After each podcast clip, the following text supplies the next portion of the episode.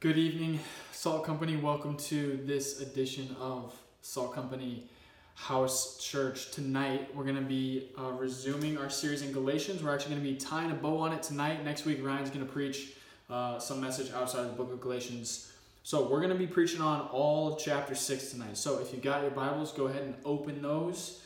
Um, tonight, we're going to be talking about a couple of things. First, we're going to talk about carrying one another's burdens and restoring a brother who has been overtaken by sin. And we're going to be talking about boasting in the cross of Jesus Christ. Paul is very passionate about this, fires me up. I hope you guys are um, encouraged by it and that you uh, will find the words of God refreshing tonight. So, here we go. Let's just dig right in. Galatians chapter 6. Actually, I'm going to start um, at the end of chapter 5 in verse 26 because there's a lot smarter people than me who think that you know the chapter break should have been uh, at 526 because it ties in perfectly with what we're talking about tonight in chapter 6 it kind of initiates us in our passage. So let's go there. 526 says let us not become conceited provoking one another envying one another. Brothers and sisters if someone is overtaken in any wrongdoing you who are spiritual, restore such a person with a gentle spirit, watching out for yourselves so that you won't also be tempted. Carry one another's burdens. In this way, you will fulfill the law of Christ. For if anyone considers himself to be something when he's nothing, he deceives himself. Let each person examine his own work, and then he can take pride in himself alone and not compare himself with someone else. For each person will have to carry his own load. Let the one who's taught the word share all his good things with the teacher. Don't be deceived. God is not mocked. For whatever a person sows, he will also reap, because the one who sows to his flesh will reap destruction from the flesh, but the one who sows to the Spirit will reap eternal life from the Spirit. Let us not get tired of doing good, for we will reap at the proper time if we don't give up. Therefore, as we have opportunity, let us work for the good of all, especially for those who belong to the household of faith. Look at what large letters I use as I write to you in my own handwriting. Those who want to make a good impression in the flesh are the ones who would compel you to be circumcised, but only to avoid being persecuted for the cross of Christ. For even the circumcised don't keep the law themselves and yet they want you to be circumcised in order to boast about your flesh. But as for me, here we go, I will never boast about anything except the cross of our Lord Jesus Christ. The world has been crucified to me through the cross, and I to the world. For both circumcision and uncircumcision mean nothing. What matters instead is a new creation. May peace come to all those who follow this standard, and mercy even to the Israel of God. From now on, let no one cause me trouble, because I bear in my body the marks of Jesus. Brothers and sisters, the grace of our Lord Jesus Christ be with your spirit. Amen. So, um, as typical towards the end of a book, it seems really like choppy. All this stuff seems like Paul's just like, oh yeah, and you know, here's this proverb, here's this wisdom um, but I think this actually ties together more than we think it does. So when he starts, he's talking about if there's a brother or sister among you who's been overtaken by sin. Okay, this doesn't mean like somebody who's really hard in their heart and they're like, man, I just really feel like rebelling and then they just go crazy and they have no intentions of returning, right? No, this word overtaken is like you have been swept away. You've been duped by Satan, by your flesh. It's gotten the best of you, and you feel overtaken by your sin. We've all been there. We know what this is like. And Paul's saying, if you have someone like that among you, he's notice how he says, you who are spiritual, he's not saying like you who are better, you who know more, whatever. He's just saying, if you have the Holy Spirit of God in you, if you're a believer, here's the command restore such a person with a gentle spirit. I love that. Um, one of the things, a few of the things we can do when our brother or sister is overtaken by sin is basically anything except restore them. How easy is it for us to like neglect the situation and just like so somebody confesses something to you and you're like, oh yeah, man, that sucks. Well, you know, at least that's in your past. And then you just kind of brush it on the rug and you kind of neglect it. You don't really deal with it and you never bring it up again, right? That's not restoration. Or the opposite. How easy is it for us to look down on a person, to condemn them, to gossip, to judge them? Basically, here's what I'm saying. Here's what Paul's saying. It's really easy to deal with somebody's sin in a way that's not restoration. But that's what we have to do as brothers and sisters in children of the family of God. We are in the business of restoration. That's good news. That's what Jesus loves to do is to redeem and to restore broken people and broken things. So what's that look like? I don't know. It's different for every person, right? Somebody comes to you with sin, there's not one cure all, there's not one magical phrase you say, well, oh, you just need to think about this before you sin next time. No, it's different for every person, but that's the beauty of our family, of the church, of our community, is we're in each other's lives and somebody comes to you, they're struggling, they're like, I am literally being overtaken by this, it's killing me. Speak into that person's life. Restore that person to good relationship. Remind them of who they are and that God is every day offering these new mercies, that they can become a new creation every single day. That's what we're supposed to do is restore somebody. And it says with a gentle spirit too, right? What does it take in order to have a gentle spirit? It takes you having been in the same place in order to understand what they're going through. You know what I mean? Like, it's easy to be harsh when you have no idea what they're experiencing. If you've never been broken and like feel like you're being overtaken, it's easy to be like, well, just stop doing that. But a gentle spirit comes when you remember who you are, where you've been, what Jesus did in your life, you are able to restore that person with a gentle spirit. There's a guy that says, uh, Nothing reveals the wickedness of legalism better than the way a legalist handles sin. Okay, so Paul in this book is combating the legalists, right? time and time we see this again that, that you are saved by grace, uh, that there's nothing you can do. The law cannot make you righteous. And so, what this quote says is you want to know uh, the, the extent of the wickedness of legalism? Just watch how they handle sin. Somebody comes to you and they're like, hey, I'm struggling with this. Uh, and, and you just lash out at them. Like, well, you're whatever, condemn, you're. That is the wickedness of legalism. You see it played out when they handle sin. But grace, the business of Jesus Christ, is in the business of restoration, gently. And Paul says, Do this and carry one another's burdens. In this way, you will fulfill the law of Christ. So he's like, you Galatians, you want a law to fulfill. You want to stack up and measure up against each other. You want a law to fulfill. And he says, You know what? You want a law? Fine, here it is. Fulfill the law of Christ. What is that? It's to love your neighbor. Right? Jesus says, like, the all the law and prophets summed up in this love the Lord your God and love your neighbor as yourself. You want a law to fulfill? You want to stack up? All right, love the people around you, and carry their burdens. But if I'm going to carry somebody's burden, I actually have to not be carrying a burden myself. You know what I mean? So this goes back to uh, verse 26 where it says, Let us not be conceited, thinking more highly of ourselves than we ought to. Because if you're full of yourself, you can't you can't welcome on somebody's burdens in your life. If you're already carrying a burden of yourself, you cannot carry your brother or sister's burden, right? Like, think about it. If I'm gonna lift something heavy and it's like too heavy for me, I need somebody to come help me, they actually need to bring that weight, pull that weight themselves.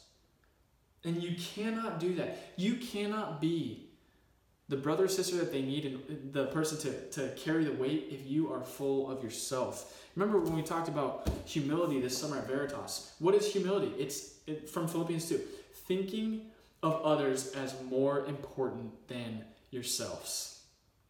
So important. If we are going to restore our brothers and sisters who are overtaken by sin with a gentle spirit and bring their burdens upon ourselves, which is a good thing we should all be doing, we cannot be full of ourselves first.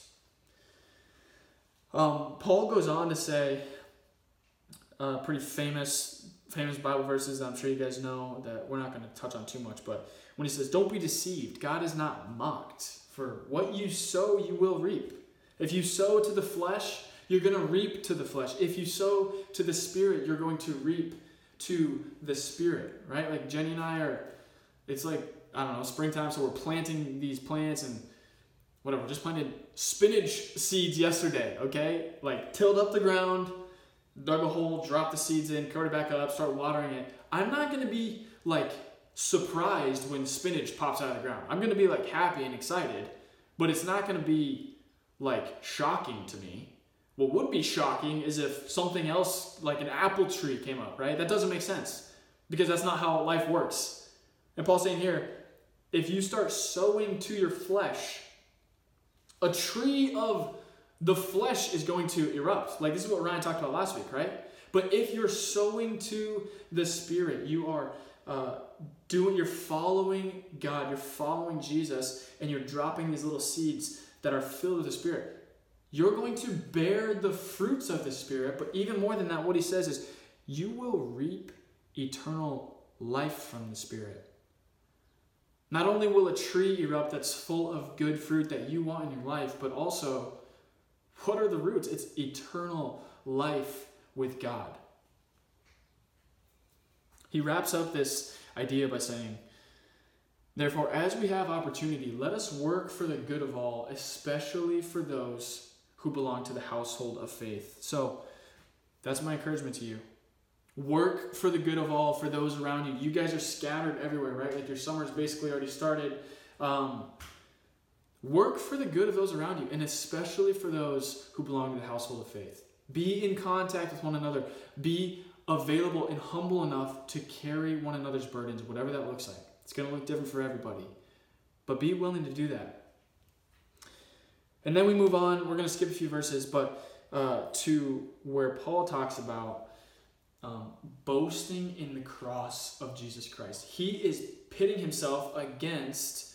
Uh, the people who are compelling the Galatians to be circumcised, to follow this law, to do these extra things on top of following Jesus in order to be righteous. And he's saying they're doing this to avoid being persecuted for the cross of Christ. So, you know, maybe they're preaching Jesus, but they're also preaching something else. They're preaching Jesus, following Jesus, believing him, plus circumcision or whatever uh, equals righteousness. And he's saying, no, they're doing this to avoid being persecuted, maybe by um, the Romans, maybe by the legalistic Christians, uh, the Jewish people, whoever. But Paul is saying, they're ashamed of this. I am not ashamed of this. In fact, verse 14, come on.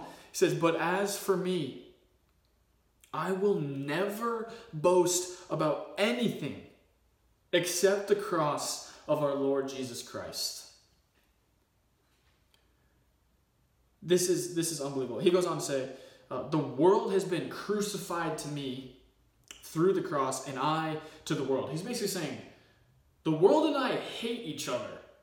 Like we are dead to each other." He's like, "World, I literally hate you. You have been crucified to me, and I have been crucified to you. I'm putting my foot in the ground and boasting in the cross of Jesus Christ."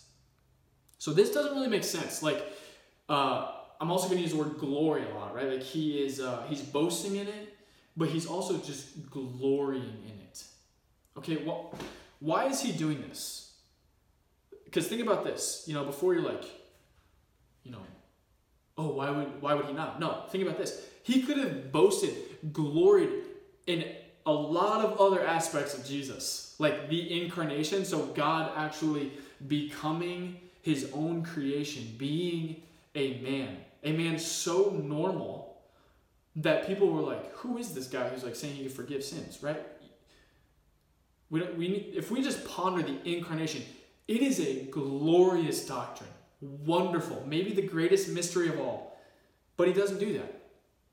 He could glory, he could boast, find strength, fire himself up in the life of Jesus, the perfect life, free of sin, bringing joy and healing and restoration to everybody that he came across. He doesn't do that.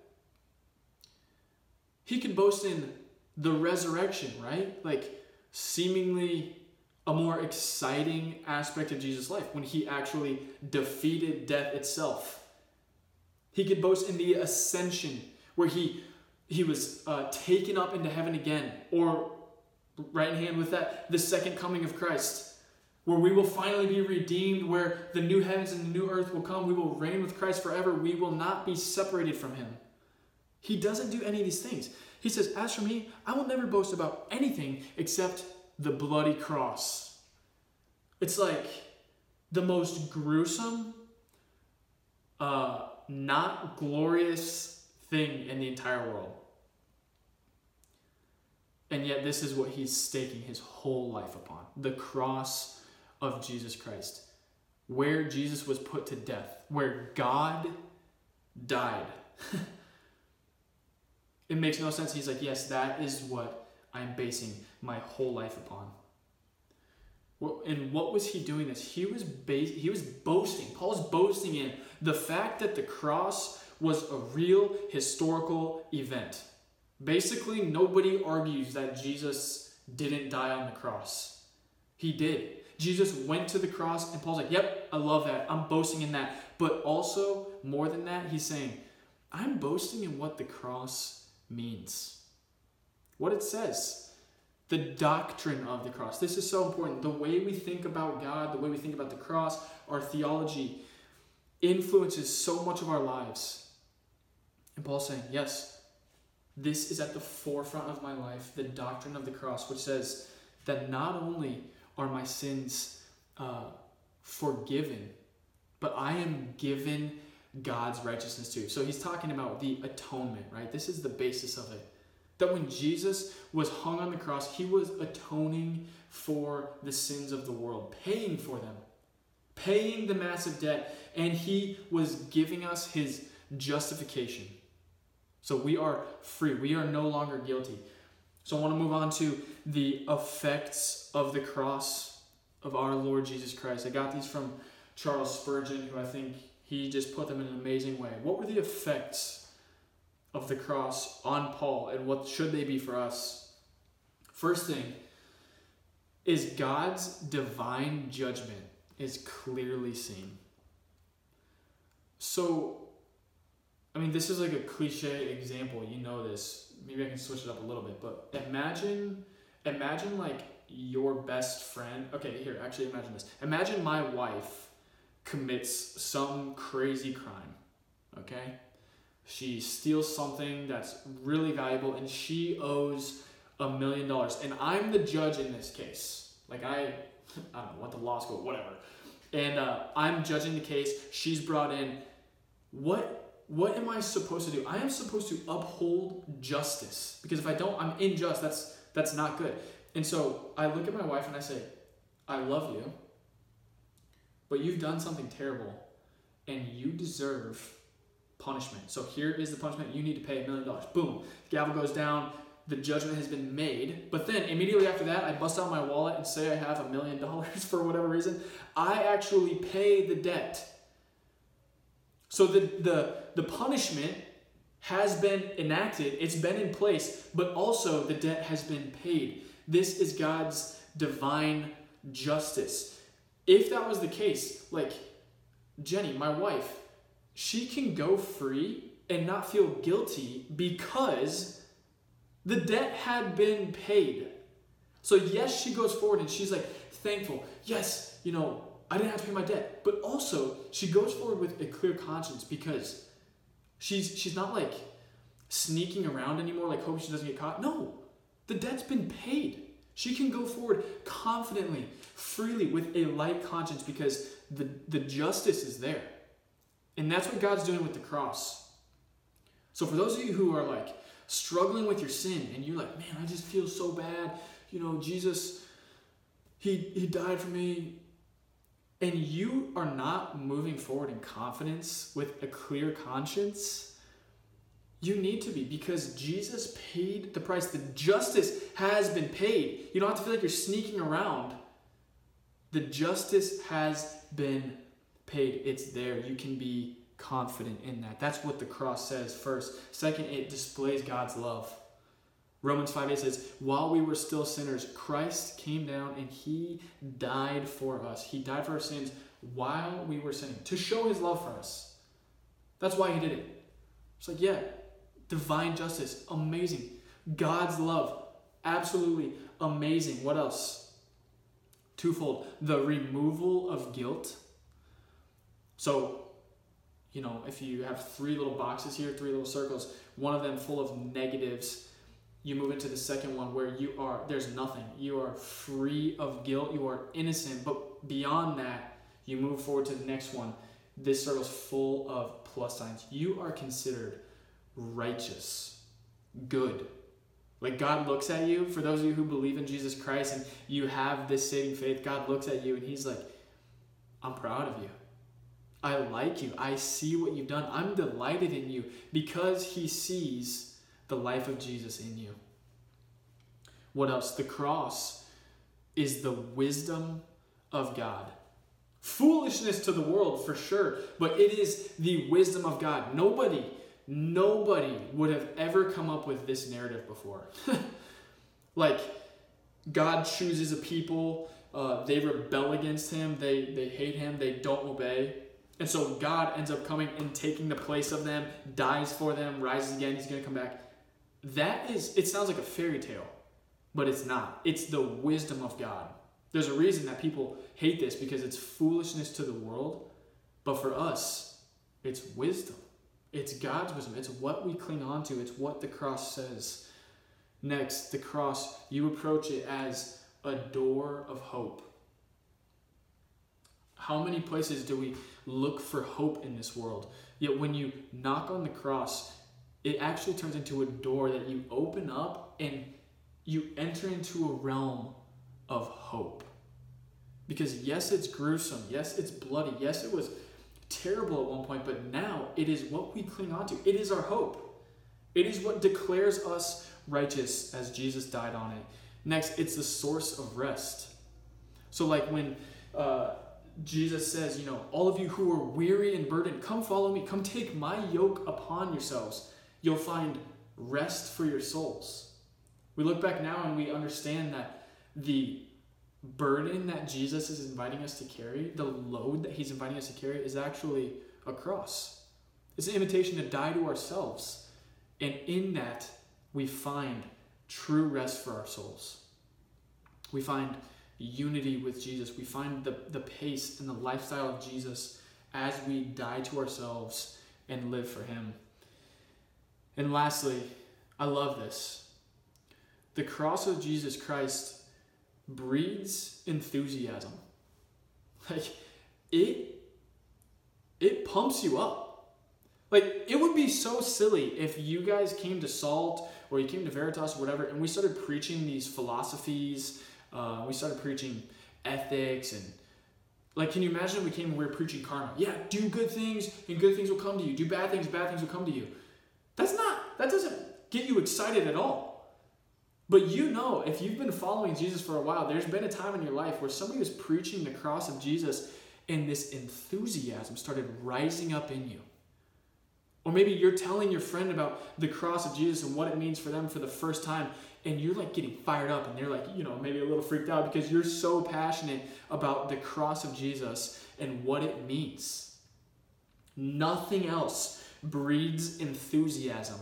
A consistent strong enthusiasm like the cross does. No sports team i mean how silly would it be if every day you woke up and you like reminded yourself of that one time the new york giants won the super bowl it would get so boring your enthusiasm would just be wiped out i mean that's why when people win the Super Bowl, you know, like a week later, they're like, yeah, it's just back to normal life and whatever. Nothing breeds enthusiasm like the cross of Jesus Christ.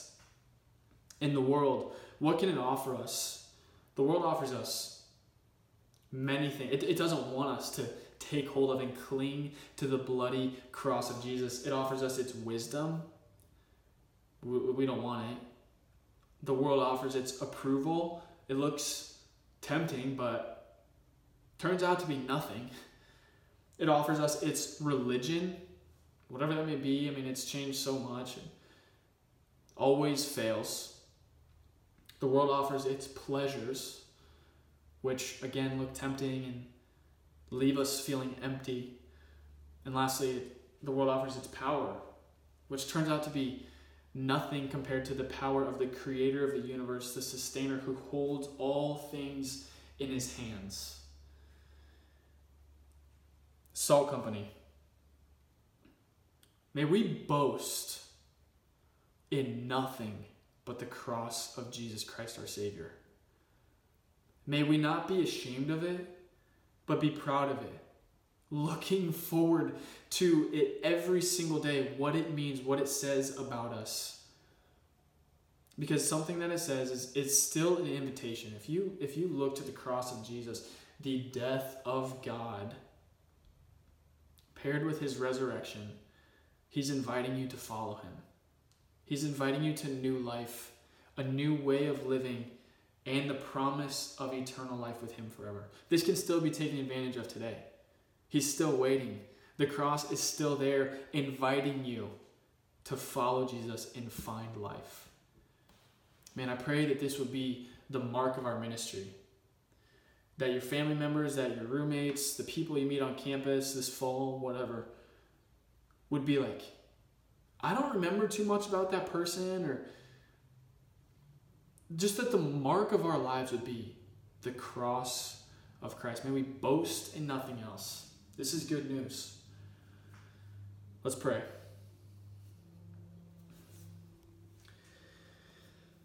Heavenly Father, we thank you for the cross. Lord, the, the foolishness of the world, people people might be watching this and just making fun of us right now. And I get it because it doesn't really make sense. Yet this is the wisdom of God.